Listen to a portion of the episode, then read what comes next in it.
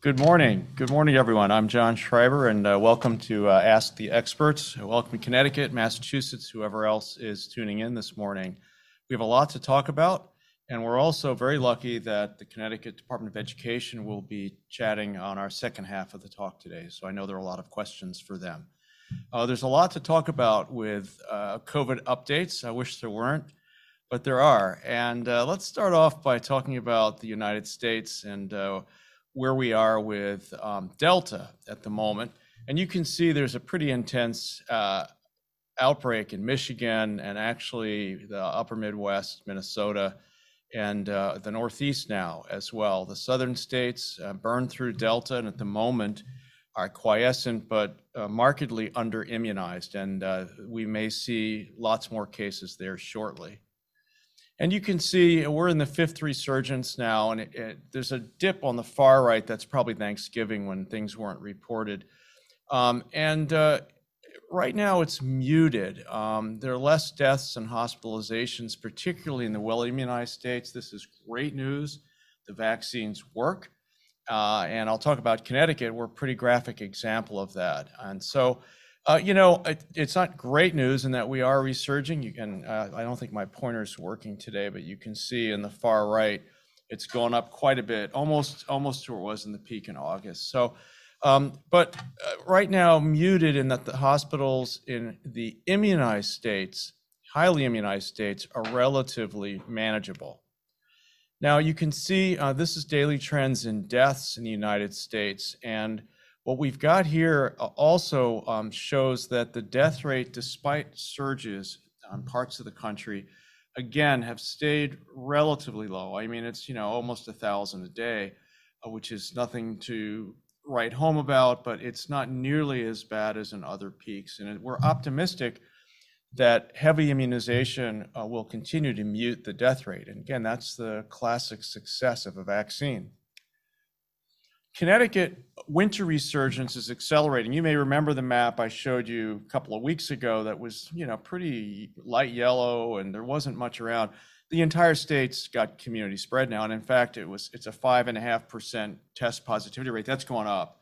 So um, we have a lot of community spread all through the state right now, and and everyone needs to be cognizant of that.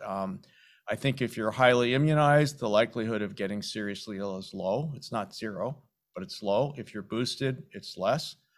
Uh, but uh, you know, we are going to start seeing some more hospitalizations and deaths. Uh, I don't think it's gonna be nearly as bad as Michigan, which I'll show you in a minute. And you'll see our death rate, again, despite the community spread I just showed you, which is widespread in Connecticut, is muted, and it's based on our immunization rate. Again, these are just facts. These are the data. You wish you could just have people look at this dispassionately and say, "Oh my God, I gotta immunize my state because this'll work." But unfortunately, there's a lot of churn still politically and and uh, just is what it is. But uh, the Connecticut immunizations have worked. We have a lot of community spread, but compared to other peaks, other surges, our death rate remains very muted. And our hospitalizations, I don't have that for you, but our hospitalizations are a few hundred. Back in the last surge, last winter, was a few thousand. So we've got a lot less hospitalizations and many less deaths in Connecticut despite community spread. And this may be the new normal for us. We have a highly immunized population. We have a bad flu that goes around, and most people don't get very sick, and the death rate is low, and that would be something we could live with. If you look at immunization coverage in Connecticut, this just got presented by DPH yesterday, uh, you'll see that um, at 75, go to the bottom of it, 75 and above, Uh, we have 95% at least one dose, and almost 90% are fully immunized in the elderly. So you're at 90% immunization uh, in elderly, which is quite good. We've done pretty well now, though. If you go to 12 and above, we're at 80% of the state in that category are fully vaccinated. Those are excellent numbers. We fall, you know, the 5+, we're just rolling that out the last few weeks, and it's moving very quickly in Connecticut. And so, you know, these are very good numbers. Unfortunately, not duplicated by all of the rest of the country, but this is why we're having a muted surge. Uh, despite a lot of transmission, not a lot of very, very sick people in the ICU, and we knock on wood on that. Now, this is the United States. And you know, there's a lot of media about how it's terrible and all this. The reality is, it's really not bad. We have almost 200 million people are fully vaccinated in the country. It's a tremendous achievement. I'm not sure we've ever achieved that in so short of time. And you can see if you go to the population in the middle, 12 years and above, about 70% of the United States is fully immunized. And that's not bad. It needs to be better. But again, I don't think it's as bad as the media drumbeat, and I'm optimistic. Uh, if uh, I'll talk about Omicron in a minute, if that sweeps the country, I'm optimistic those who are immunized are unlikely to get seriously ill. So, you know, again, we could do better, but it's not terrible. And this uh, shows um, the uh, booster doses and um, percent of the U.S. population on booster doses, and and so who you know we're we're going to need to do better than that. So this shows um, I'm sorry, this shows at least one dose of vaccination in the United States, and it's like 80%. Makes you think it's really good. The problem is one dose doesn't work as well as two doses and a booster. So, you know, again, I, I like to go back to this slide, which shows you the fully immunized. I don't think showing data on one dose makes a- any sense now. So um, this is the map of immunizations in the United States, and you can see we have serious under-immunization in the Southeast. They are very vulnerable to Omicron. I anticipate it will sweep through that area of the country, unfortunately. I think we're already seeing um, in the Northeast, we already have Omicron here, and anecdotally, immunized people are not getting very sick. So I think um, this immunization rate in the Northeast being quite high, I'm optimistic will play out in a muted resurgence as as this sweeps the country. So now, um, let's focus on Michigan, where it's not Connecticut. It's an under-immunized state. They, they are in an absolute rampage right now, 10,000 cases a day. It's starting to drift down now, but it's been a terrible situation in Michigan. And um, if you look at daily new hospital admissions, uh, a huge number that all the ICUs are filled, particularly in the northern part of Michigan, you'll see that top line are actually elderly. So it's the elderly, and that's uh, 70 and above and 60 and above are the two highest curves of those who are being hospitalized. And so once again, that population is vulnerable and in an under-immunized climate will end up in the hospital and there'll end up being deaths. That said, if you look at the younger age groups, 30 to 59, they're also hospitalization rates creeping up. And I, I think, again, there's this um, misunderstanding that young people don't get sick and it's just fine. Young people do get sick, it's just less frequent than old people. So a 40 year old can end up in the ICU and die. It's not that it doesn't happen, it's just less frequent than an 80 year old. And I think, as I, I, mentioned to the team here, I walked into Starbucks this morning, grabbed a coffee on the way here. I had my mask on. Most of the, all the servers had their mask on, most of the other people did not. And they were kind of young in their 40s. The problem is they are vulnerable to get seriously ill. It's just less frequent than elderly. So I, I wish people would wear masks indoors right now. Certainly, um, that would help. This is hotspots in Michigan. You know, um, uh, the state is under siege and the hospital systems are struggling right now. This is not where we want to be as a country and an under immunized state. Now, let's talk about vaccine induced immunity. Uh, again, in the media, there's a, a, a lot of sure and well, you know, I don't need to get the vaccine. If I get a mild illness, I'll be immune. It's going to be great, and I don't need any vaccine. The reality is, the data show that the waning immunity after natural infection it wanes faster than vaccine, and you're susceptible to get reinfected. And certainly with a variant, you will be uh, susceptible to get reinfected. The CDC uh, has some sites for you on their website about how unvaccinated people who are previously infected uh, have a fast fall off in immunity. Now, here's a paper that actually documents this. Um, this is preprint and it's not been peer reviewed, um, but it, it's actually the data look quite good, and uh, I, I'm sure this will be in press shortly. They looked at COVID 19 convalescent patients over time, 12 months, and, and what they define, I want to look at E you'll look on the variant, which is B16172 on the far right on E, that's Delta. So after 12 months, there's only 16% of those people are protected against Delta who had natural infection. So, okay, everybody needs to wrap their arms around. If you had a natural infection, it's mild illness, you're not going to be protected in six to 12 months. Get immunized. So these are the data. I, I don't care what's out there in the media uh, and politicians and whoever. The data show if you're naturally infected, you will have waning immunity, and particularly against Delta, after a year, uh, a minority of people will be protected with neutralizing antibody. Okay, so those are the data. Um, so if you've been infected and are not immunized, get immunized uh, after a few months because you are not going to be protected. Now, I don't know anything about Omicron. Uh, that could be worse. We don't know. So uh, you know, these are very important data. Now, what's new with the antivirals? There's there's a lot of uh, churn about that. Pfizer just got, um, I'm sorry, Merck uh, just got approved. So there are two of them out there. The Pfizer oral antiviral includes this ritonavir, which is used for HIV. It blocks viral proteases that degrade their other protease inhibitors, two protease inhibitors, and they, they sort of synergize with each other. And that's in your top uh, graph there, it shows that it interferes with viral protein production, and the virus can't can't uh, perform right, and it works. And so the Pfizer vaccine, uh, the data showed only um, three of 389 people who were treated got hospitalized compared to 27 in the placebo group. And um, uh, they actually had to stop the study because it was so efficacious, it wasn't ethical to continue the study. That one is not FDA licensed yet, but it will be, and the efficacy was quite good. Now, the Merck eff- efficacy is a different. It's a different virus uh, inhibitor. It inhibits RNA replication. That's on the bottom one where I showed you how Merck works. And in their initial study, they had a 50% reduction in hospitalization, but it had new data they presented, and it dropped to about 30, 35%. And, and I, I don't really know where that's going to go. And right now, it looks like the Pfizer antiviral has better efficacy. So we need to watch this. They're going to be out there. They're going to be a great tool for us to use, but they're not going to be a magic bullet. They'll be a great tool. And right now, the Pfizer oral antiviral appears to have better efficacy. We'll have to follow that and see. Now, what about um, the publication of the data of kids? Remember, we had a lot of preprints, and then we had the drug company come out and show us the data. This got published in the New England Journal a couple of weeks ago of the evaluation of the Pfizer vaccine in kids 5 to 11. I think it's really important we know these data so we can look parents in the eye and tell them this is what we know. So these are the side effects of the vaccine, and you can see it's mostly pain in the injection site.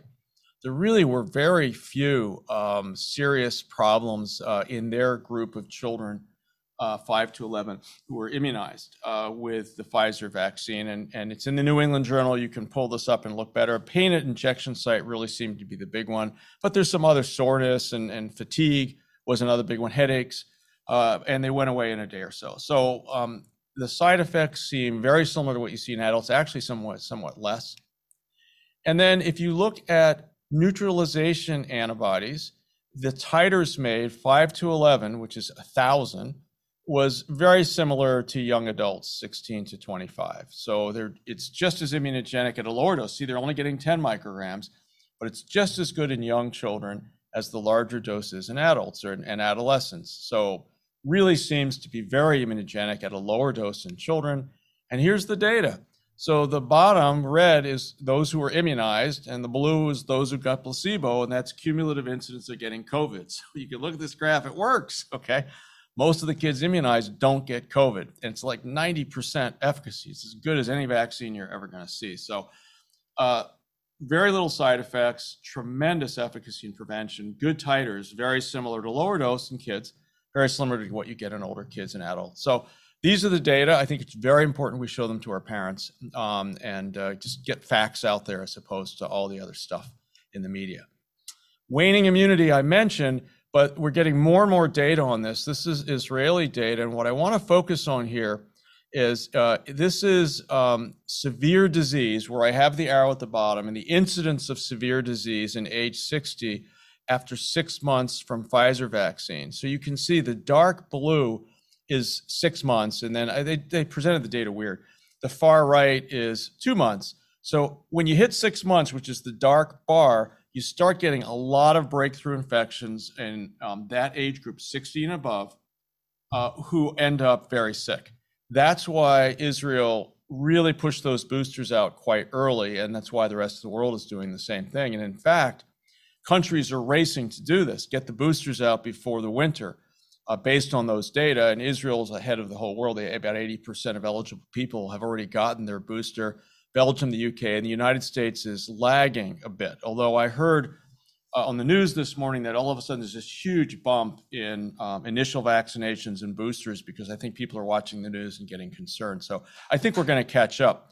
But this booster this winter is very important. If you've not gotten your booster and you're six months after your second dose or two months after J and J, get boosted. Uh, the data initially from South Africa show that vaccination is going to protect you against Omicron. So you got to run with that. Uh, and those are the data. Now, what about uh, testing positive uh, for COVID after your booster? In other words, uh, what are the odds that a booster works? We don't have a lot of data. The booster seems to be uh, helping, but what, what are the data on that? And this is an early study showing, um, also from Israel, showing that if you got your booster, which would be 28 days in the bottom, if you're 28 days after your booster, your likelihood of getting a positive COVID test is really, really low compared to no booster, where it was 6% of the people. They had a lot of COVID spreading around. So boosters are really reducing the odds of testing positive. We obviously have to get a lot more data on boosters because we're just launching it, but the initial data look like it's very effective in preventing acquisition of COVID. So um, we'll, we'll keep watching this, but these are early data from the country that's boosted the most, which is Israel. Now let's talk about the variant. Um, it's out there in the news. Uh, it's now called B11529. Omicron. Uh, I give South Africa an enormous amount of credit for two reasons. One is their public health infrastructure picked this variant up quite early. Uh, and they have good public health infrastructure. And so they're, they're doing genotyping of SARS CoV routinely. They picked it up and they published it and publicized it to the world immediately it didn't help them economically because everybody banned travel to South Africa, but it, it, was the right thing to do. And I give South African government and their public health infrastructure a lot of credit for that, as all of us should. I want to show you this is the Gauteng province in South Africa on the right that turned really within two weeks, just took off. Uh, they've never seen anything like it. And even more than Delta, just spread so fast. And when you look at, at that province that's turning red and yellow, it's all Omicron. So it's a new variant. So the new variant is incredibly contagious and, and it just wiped through this entire province very quickly. Now, by now, it's now December, uh, the entire country of South Africa is yellow and red and it's all Omicron. So it spread through the whole country quite quickly. We need to watch this because it's going to happen here. And, you know, we need to learn from this and be prepared. Uh, it doesn't mean that a lot more people are going to get sick. We don't know yet. And in fact, anecdotally, on the bottom, I say, anecdotally, the clinical illness so far appears to be mild. And they interviewed a South African um, public health official this morning on NPR, heard it, and um, he said that at, at the moment, uh, they're not seeing a lot of people hospitalized, but most of the people in the area where he was practicing are immunized. Um, and the hospitalizations that he is seeing are all unimmunized people. So this is very important for us to wrap our ha- hands around is that Omicron is hospitalizing the unimmunized in South Africa. So I would want to listen to that if I lived in the States and I would get immunized now. Now would be the time because probably going to protect you from getting seriously ill. Now, let's look at the molecular biology of this because it's really fascinating. This is Delta variant.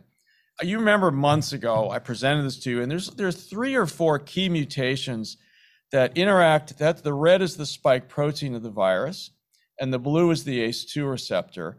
And there's um, some crucial mutations right at the interface with the ACE2 receptor that enhance binding, and there's some two or three other mutations compared to the original Wuhan strains, and it was called B1617. That's Delta. So, you know, we're dealing with this, and it was very, very contagious. This is Omicron. Now, Omicron has 10 times more mutations than Delta. It's got like 30 mutations, and they're all over the place. And some of them are deletions, some of them are definitely in the receptor binding domain to the ACE2 receptor. You can see all of that circle there. There's a lot of mutations there. And um, so we really don't fully understand what this is going to translate into clinical. We just don't know. Now, you, evolutionary, if you think about it, the virus really shouldn't kill its host because then it can propagate. And it's certainly possible that it's sacrificing virulence for contagiousness. We don't know. And we'll have to watch this. That would be the optimistic view on this. That's possible. You'll also notice there's some new mutations on the spike. There's some worry about um, whether uh, PCR tests could be affected. Quest Diagnostics just issued a bulletin yesterday saying they've tested their PCR and it's working in Omicron. So I think quickly we're going to need to make sure all our molecular tests work, but so far they look like they're fine. And we'll just have to keep watching that. So this is a very different virus uh, than Delta, and we're going to learn a lot about it in the coming weeks. Within two weeks, we're going to know a lot about neutralizing antibody and post-vaccine titers. Do they work? And, and all of that. We're going to know all that fairly quickly. And again, in the meantime, the anecdotal data from South Africa suggests if you're immunized, you're protected from getting seriously ill from Omicron. So good news on that. However, the, the downside of this mutant is that Regeneron has already realized that, remember, the monoclonals bind to two very specific sites on, uh, and um, on the spike protein. And it looks like those are probably uh, part of the mutation of Omicron. And Regeneron has already suggested that their monoclonals may not work, but they don't have data yet. So it's just something to think about. We're giving monoclonals, we gave a lot of monoclonals to kids, high risk kids last week. And as Omicron sweeps through, we're going to need to make a very careful uh, assessment of whether the Regeneron combination monoclonal is going to be effective or not. I don't know yet. But Regeneron's already worried and issued a bulletin about it. Let's talk about the crazy politics of the week. This week, it's less, let's bash on Tony Fauci. I, I find it unfathomable. I mean, here's a guy who's 80 who should have really retired, and he's just 24 7 trying to reduce mortality, get people immunized, do the right thing. I mean, I, I just, it's unfathomable. So, Rand Paul, a failed ophthalmologist, uh, is uh, day after day, for some reason, has a vendetta against Dr. Fauci. And, you know, he's not a scientist, he doesn't understand science like Rand Paul does. And it's just remarkable because unfortunately, some people believe this. And uh, those of us who watch Dr. Fauci uh, and uh, who has been very relentless in just trying to save lives and uh, get facts out there, uh, you know, just shake our heads. It's really very sad. It's deliberate. I mean, it's a way you can denigrate experts so that you can be the one to control people, uh, and it's very sad. Um, here's a, another politician who uh, is openly, day after day, uh, attacking Dr. Fauci. He should retire to Florida, uh, you know, um, on television and saying this over and over again. And then finally, actually, the worst I felt was uh, on this commentator said that Dr. Fauci was essentially the same as Joseph Mengele. Now, I'm going to read this to you, and I want to, you know, those of you who don't know who Joseph Mengele is, I will tell you. this is what this commentator said. Uh, there's no justification for putting people out of their jobs or forcing vaccine mandates for a disease that's very treatable and has uh, death rates that compare to seasonal flu. So those are both incorrect statements. It's not easy to treat when you're in the ICU, and it's not the same as seasonal flu. It has 10 times the mortality. So those are just incorrect statements. Uh, whether they're lies or the individual believes this, I can't tell you, but those are not true. And so, in that moment, when you see in Dr. Fauci, this is what people say to me that he doesn't represent science to them. He represents Joseph Mengele, the Nazi doctor who did experiments on Jews during the Second World War and in concentration camps.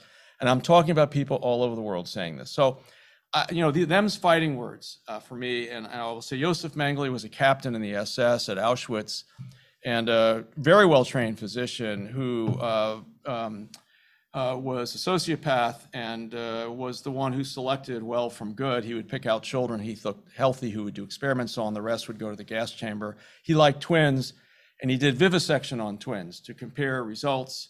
Uh, he was very uh, focused on the Aryan race. He injected brown eyes with blue dye to see if you could make them blue.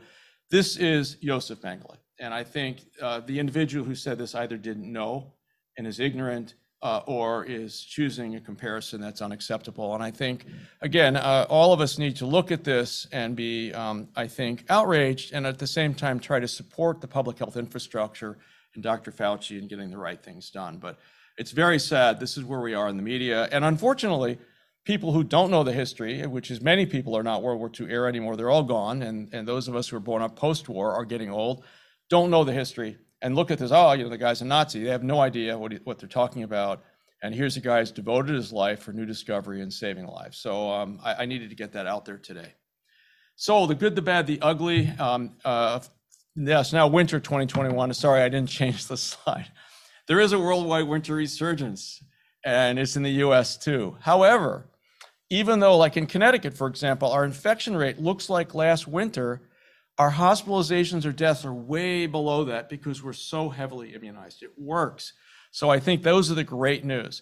Uh, Connecticut has widespread community spread. Be careful. Wear a mask indoors. Uh, it really will help decrease transmission. But at the moment, if we can immunize more and more and boost those who need to get immunized, I think we're going to weather this okay in heavily immunized states. Despite clear data showing COVID is more lethal than influenza, that immunization reduces mortality and hospitalization, we are out there day after day, some politicians issuing confusing anti vaccination rhetoric, uh, which is incorrect. And also now their claims that natural immunity is superior. I've shown you that is not correct. Those are the facts. So these are just things that are out there. Given waning immunity and now a new variant with anecdotal data suggesting the vaccine is preventing serious illness from it, booster doses are critical. If you haven't gotten yours and you're, you're due to get it, go get it. Now is the time. And, uh, and I think we're going to weather this okay.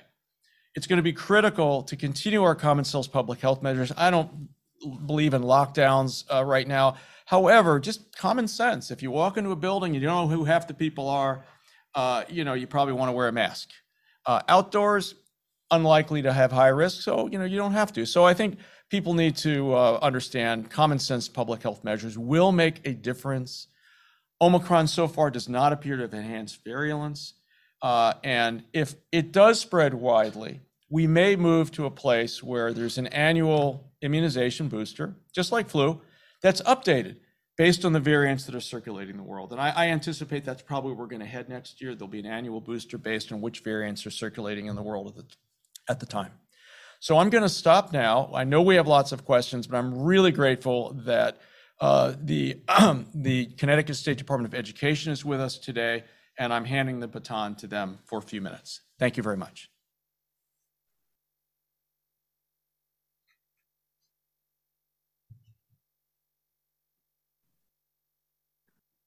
Good morning, everyone. Thank you, Dr. Schreiber. Um, my name is John Frassinelli, and I'm a division director at the State Department of Education. Um, and uh, pleased to be with you today. Uh, great information, Dr. Schreiber, on, on uh, the trend in COVID. Um, we are certainly working closely with our State Department of Public Health um, on a daily basis around uh, the work that they're doing uh, to support immunizations currently in 5 to 11 year olds. Um, we're rolling out, we've, we've rolled out approximately uh, 500 clinics uh, for immunizations in, in school children in 5 to 11. Uh, that's happening over the course of this month. So, and um, for all of the participants here, really appreciate all of the work that you're doing to support, uh, to support that work. We're going to shift gears a little bit. We're going to talk about um, our social emotional behavioral uh, and wellness among our students and certainly our staff um, in school districts.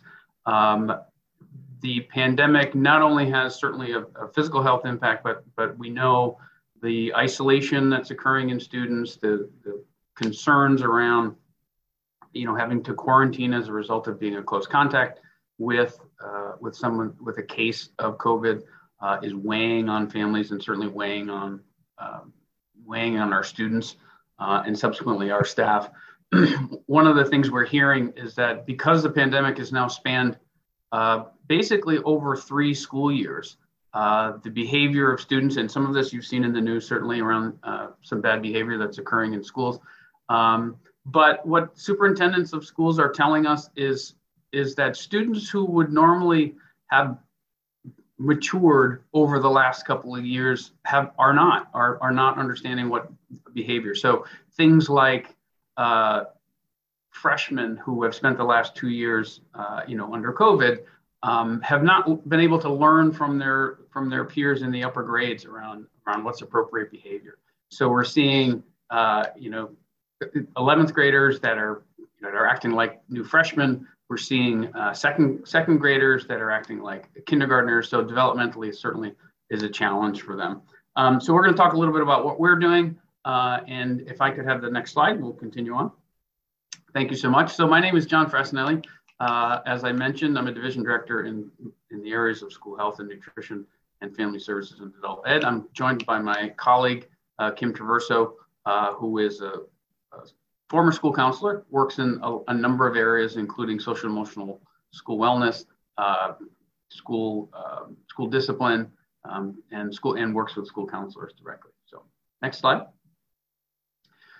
So what we'd like to cover today uh, is a, a summary of what the Commissioner Charlene Russell Tucker's state vision and plan around this work, um, around supporting uh, students and staff uh, behaviorally, um, defining and understanding why social emotional learning is, is necessary, um, examining steps of how we're building a foundation in schools around social emotional learning, um, and and how how we are. This is not a, a one-off, a, a, plug and play. This is social emotional learning is uh, developing systems in school, tiered systems of support to support our students, uh, no matter where they are uh, on that emotional behavioral scale, um, and engaging in in practices and providing resources to districts to do that. I know you may have heard in the in the news there's a lot of confusion around social emotional learning, what it is and what it is not, and and uh, Kim Traverso is an expert in that area, so we will uh, we will help clarify that for you. Next slide, please.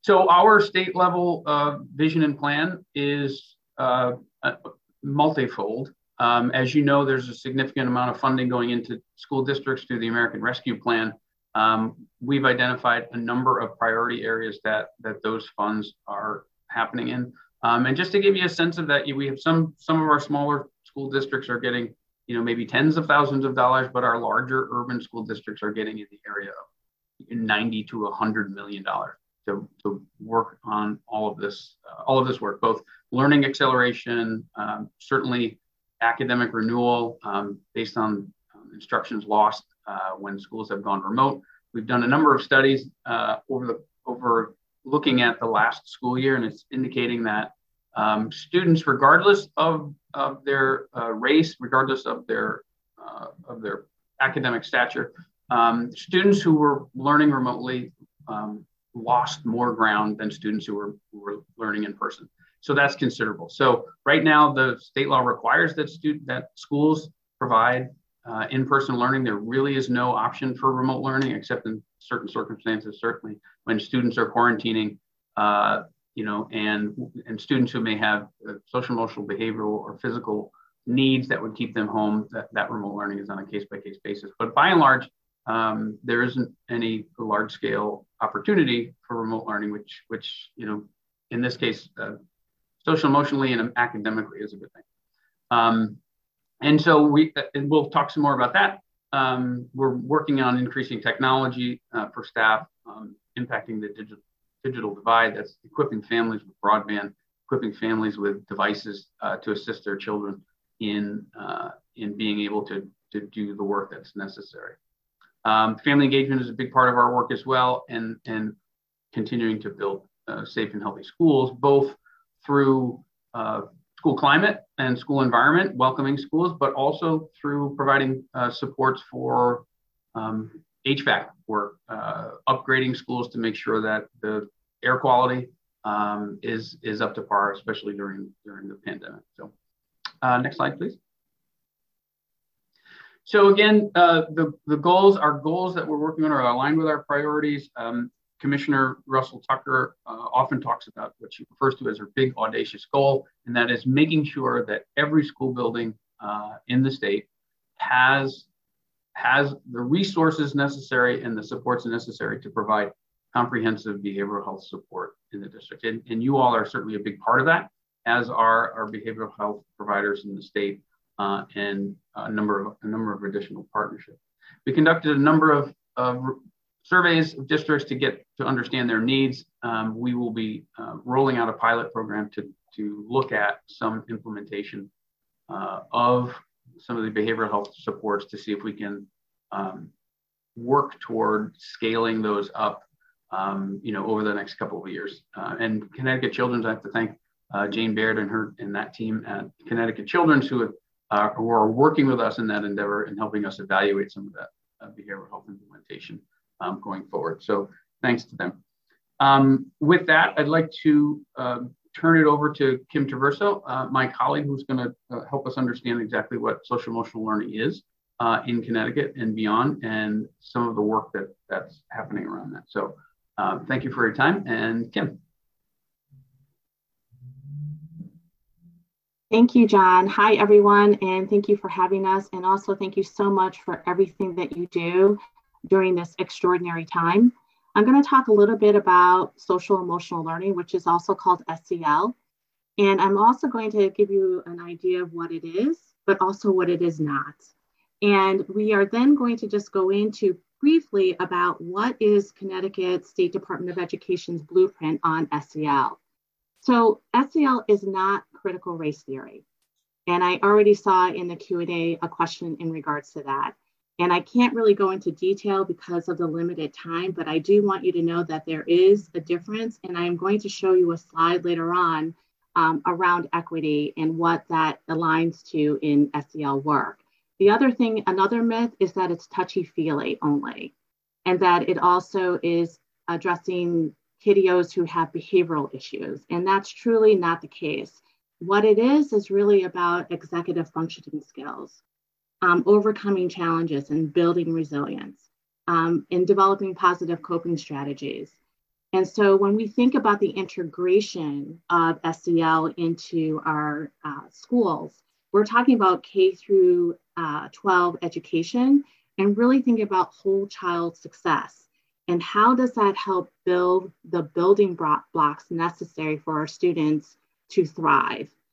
And, and with that being said is we're looking at college and career readiness, we're looking at academic learning, but we're also looking at personal growth. So we're looking at all of those things. And now I know that we are talking about students, but we also are looking at adult SEL as well. And I will mention that on one slide. So I don't know if anyone really knows or not, but um, Connecticut actually has a definition. Um, Public Act 19 166 actually is a um, act concerning school climate. So if you take a moment to just read through that.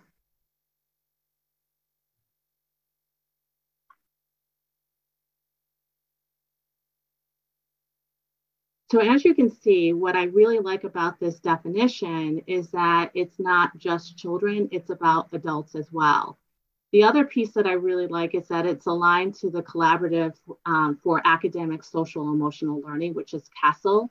And they are um, have five competencies that they address. And in those five competencies, so if you look at the left side at the wheel, you'll see self-aware, self-management. That's really about the intra-personal, right? And how do we develop and grow that area?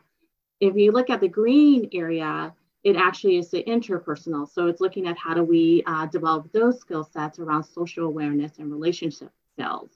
And lastly, the yellow area is about responsible decision making and how these decisions can impact self and others, which is again that orange and green area.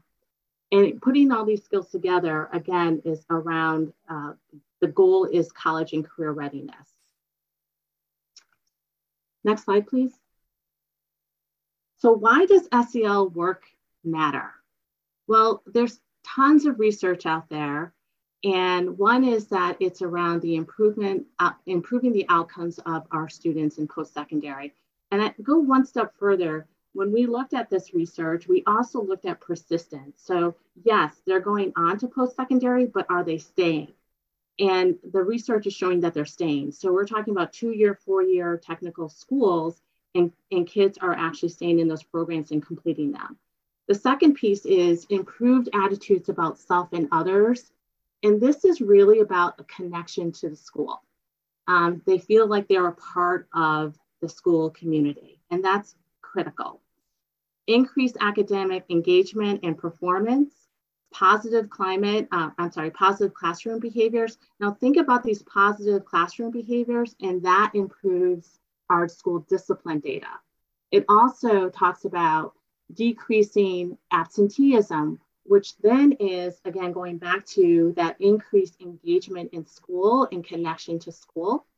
and then decrease in emotion and, and, and, emotional. And when I talk about emotional, it's really about being able to manage and have the, the coping mechanisms to manage stress or emotional outbursts and being able to navigate that um, in developing those skills.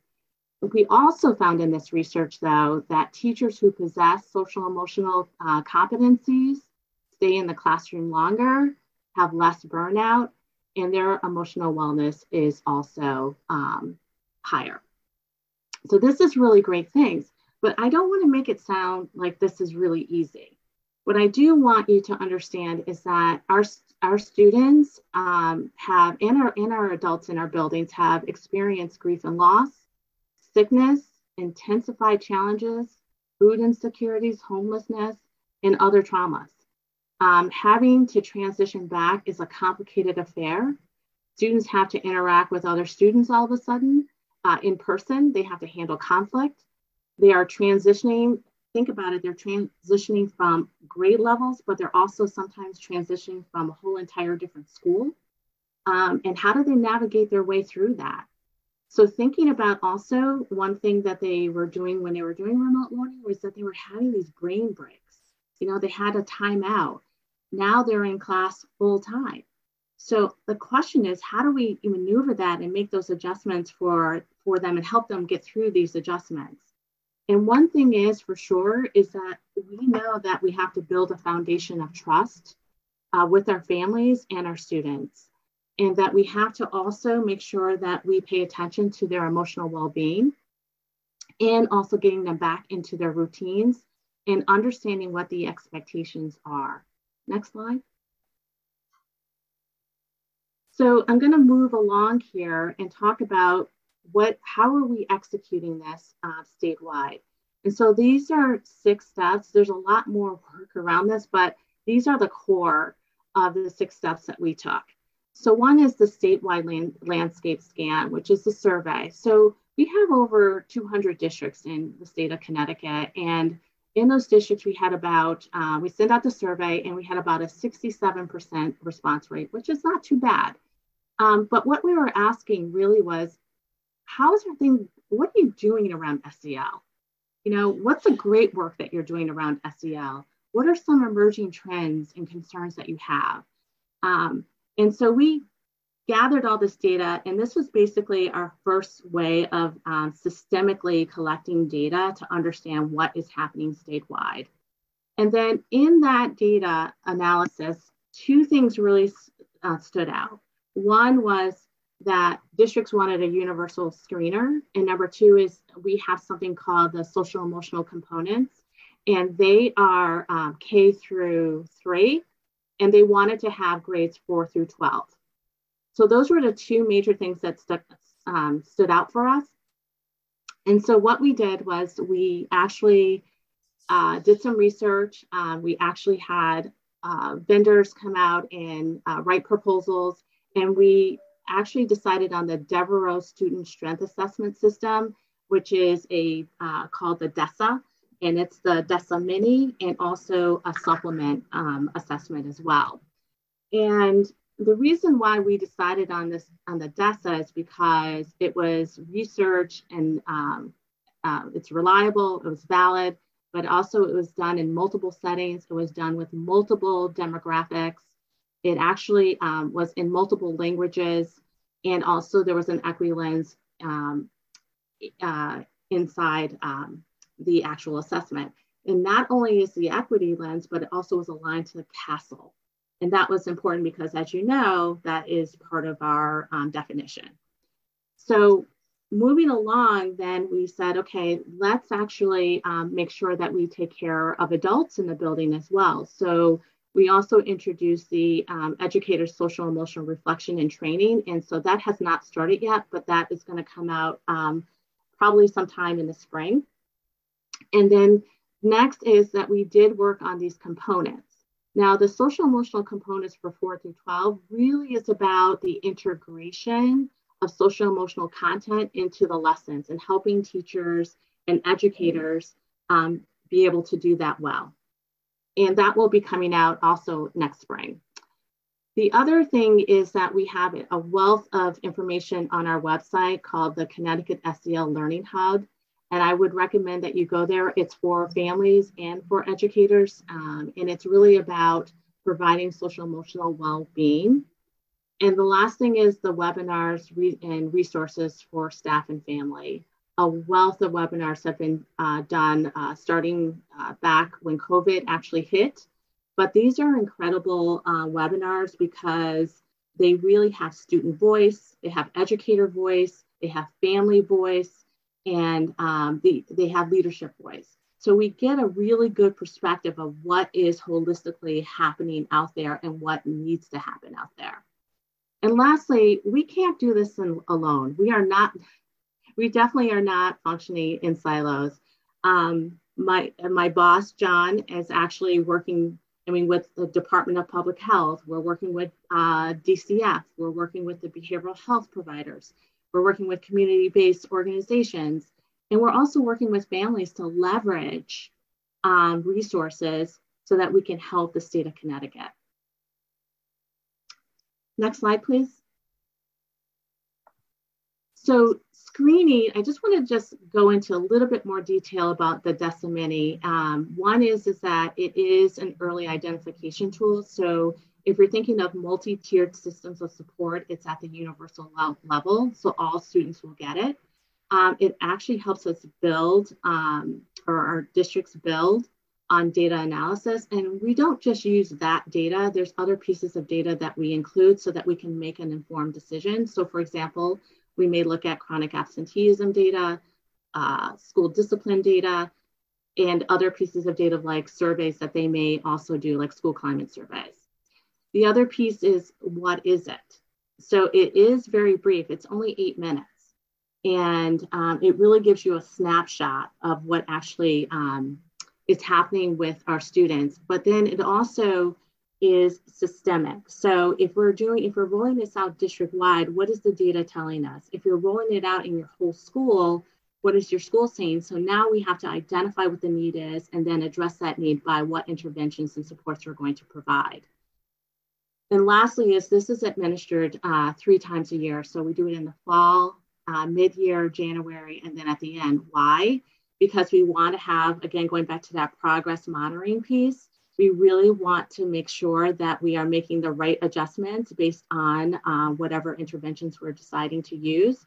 But moreover is we want to actually be able to um, look at patterns, look at frequency of these patterns, and then also then make uh, decisions about where we're going to go, but then what is the actual outcome going to be. And once we look at that outcome, we look at um, sustainability. So remember I said earlier that I wanted to talk to you a little bit about equity. So can you go to the next slide, please? And equity, so let's just go through um, a short brief what it is. So equity is fair and just institutional policy and practices access is really about the full participation without barriers, and inclusion is a, a, sense of belonging and being heard and valued.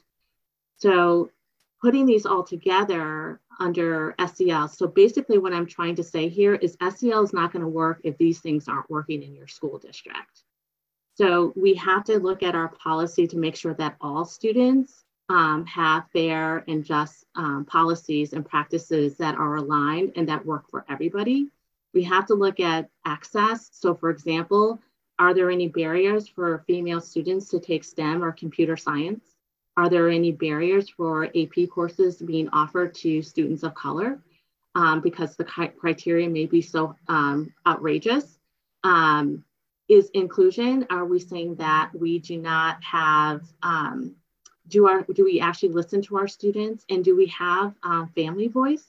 And also when we talk about family voice, we really need to think about the, the voice that is marginalized. We have a lot of louder voices that are there who sort of dictate what happens in a district, but we have to figure out a way to make sure that all voices are heard and so that that voice is also at the table so that everyone, again, um, is, is getting equity.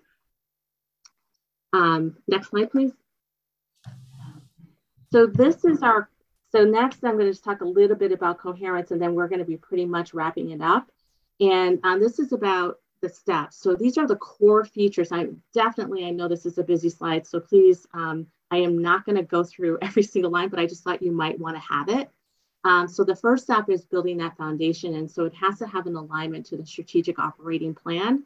And it also have to, you have to conduct a resource mapping to find out where your gaps are and where you need to like build capacity. And then number two is strength of adult SEL. So we're looking at professional learning, technical assistance, and also coaching. Um, thirdly is promoting SEL for students and families and really making that through line between home and school and community and making sure that, again, those voices are at the table.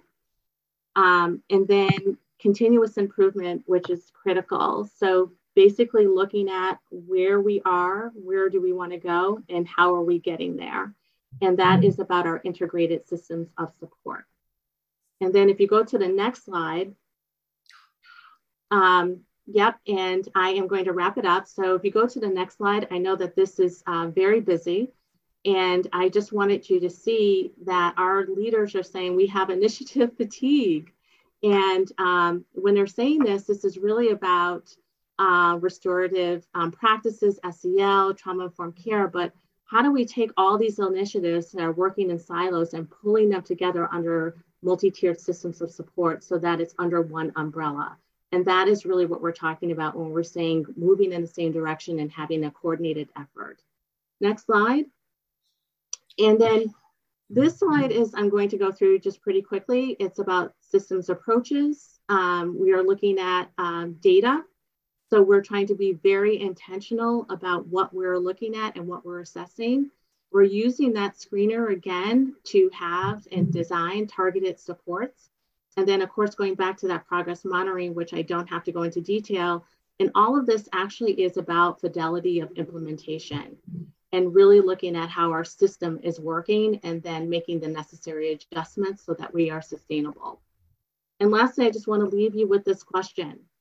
Where do you see yourself, um, see the connection between the work that you do every day in supporting SEL work in our schools. Thank you.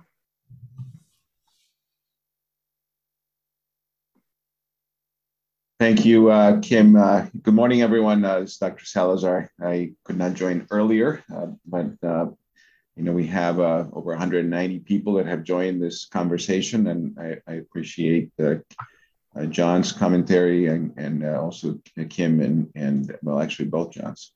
Um, so if we have we have plenty of, of time for questions. Uh, I have a, a comment from uh, Dr. Rob Ketter.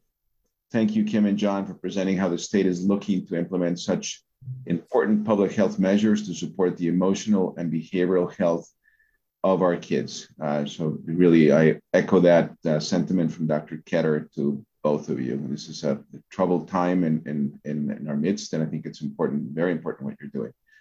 Um, listen, I don't see any other questions right now, which is rather surprising. And usually there, there are 50 questions for John Schreiber immediately. So uh, people are very quiet this morning, and I know there are 190 people. Maybe they can't use the chat or the Q&A. Um, Dr. Salazar, it's Liz. Uh, we actually do have quite a few questions. I, okay, so I can read them. Okay, go ahead and read them. like, um, so uh, question that came in. Thank you again for a very informative session. Can you address the question of vitamin D levels and how they impact COVID infection? Are there studies to justify vitamin D level testing or supplements as a routine? Uh, so it's a great question. Um, certainly, vitamin D overall for immunologic integrity is important, but I am not aware of data showing that it prevents COVID or treats COVID it's good to be healthy and it's good to maintain appropriate levels of vitamin D. And so, but that's just a routine um, effort. I'm, I'm not aware of data showing it have as efficacy against COVID.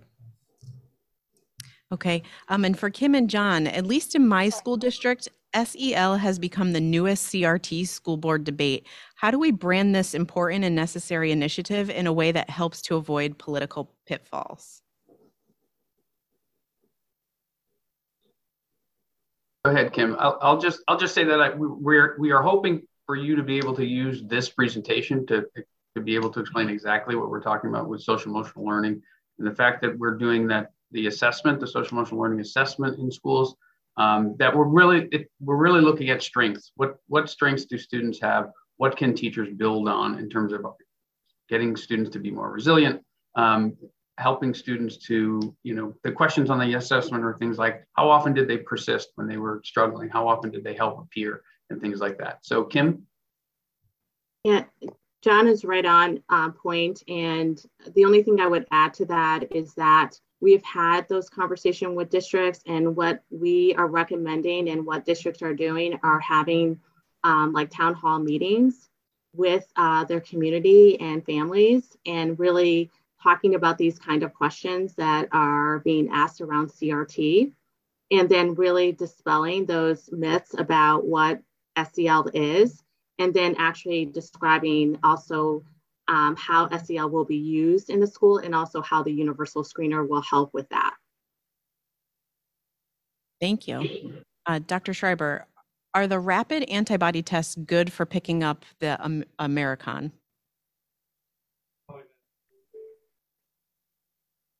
I don't know the data on that. Um, certainly, the rapid antigen tests are less reliable than PCR um, by some, and so they're good for screening a classroom or a school. Uh, for individual screening before surgery or before um, travel, PCR is what's really uh, much more sensitive. So I don't know the data on antigen testing. I do know Quest announced that their PCR does detect Omicron. The question here, I can actually see them now. Uh, are the SEL measures being employed at private school districts or is it only public schools? Kim? Um, public schools right now. Okay, so only public schools. Maybe a, a format can be employed in the private schools. And that would, that's a great, great question to follow up Dr. Salazar, just just to be clear, so so the state is rolling out our own. The DESSA is our rollout of the social emotional learning assessment, but other districts are doing their own uh, assessments as well. So it's it's it's not uh, private schools may be doing their own social emotional learning assessments as well. Great, uh, John. A question about uh, the booster vaccine for uh, 16 and 17 year olds. Um, what, what do you know about uh, when that would be approved for that age group? Moderna and Pfizer have put into the FDA to move that age for boosting downwards. I do not believe it's approved yet, but I think it's imminent. So I anticipate very soon in the next few weeks, we'll be able to boost uh, below 18 by a couple of years. Uh, another question. School nurses and administrators spend a lot of time contact tracing, even after hours and on weekends when students test positive.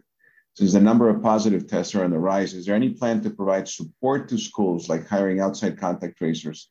With vaccination available to all school age students now, will that change the responsibility of schools to contact trace? So this is about staffing and who makes the phone calls for Kim and John.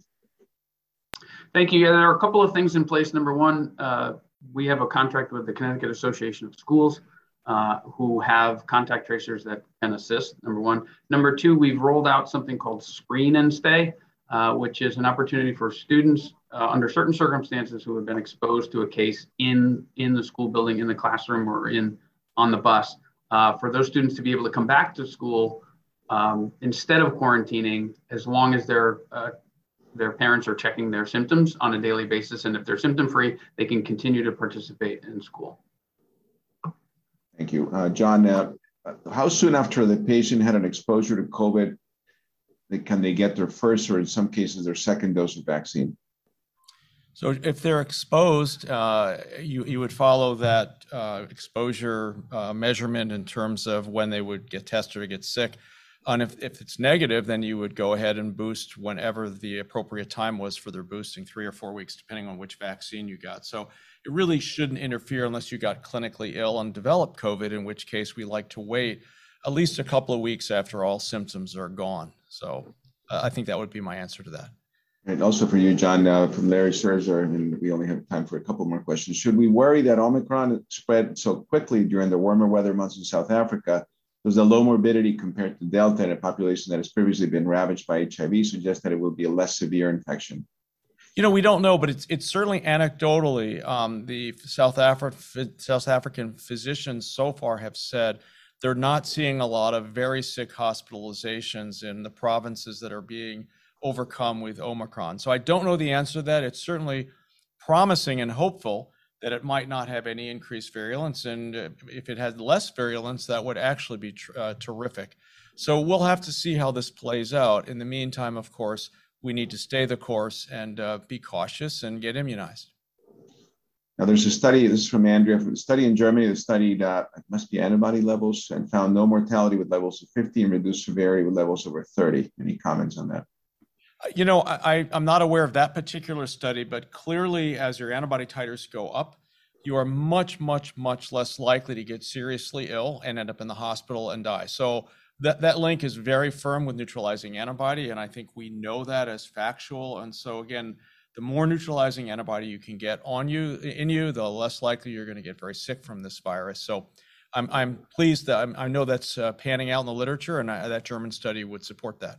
Yeah, actually, Andrea corrected us. The vitamin vitamin D levels. So that makes more sense. You know, over 50 and 30. So it's vitamin D and mortality. Yeah, I mean, you know, again, if your your immune system's intact, you're going to do better, and vitamin D is a piece of that. But I I would hesitate to say it's unique to COVID.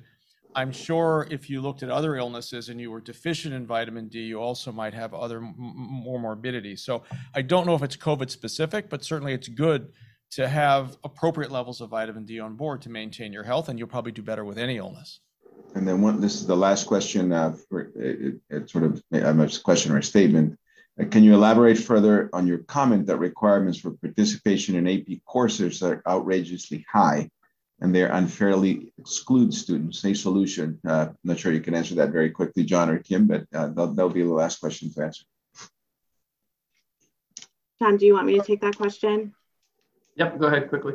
please. Um, quickly, yes. Uh, so AP courses, um, we are trying to work um, with AP Potential, uh, which is a whole other outside um, agency or organization. And what we're trying to do is get more of our students who are students of color and female students to actually participate in AP courses and removing the sort of like the made up criteria or policies in schools around that and really opening that door of opportunity for more students to be able to take those courses. Great, thank you, uh, John and Kim and and uh, John Schreiber and John Prestonelli. So we have double the double J Johnson and Johnson today. So that's uh, usually appreciate everyone joining us. We had a great participation this morning. One announcement, Juan, before you go, everyone goes. So on the 17th, Ask the Experts will be Dr. El Shabib and Dr. Tori talking about an update, but also specifically on MIS-C, on the inflammatory uh, disorder that kids get post-COVID. So that's December 17th. You won't see me until January 7th. So happy Hanukkah, Merry Christmas, Happy New Year, Happy Holidays to everyone, uh, and uh, be safe. Thank you. Thank you, John. Take care, everyone. Be well.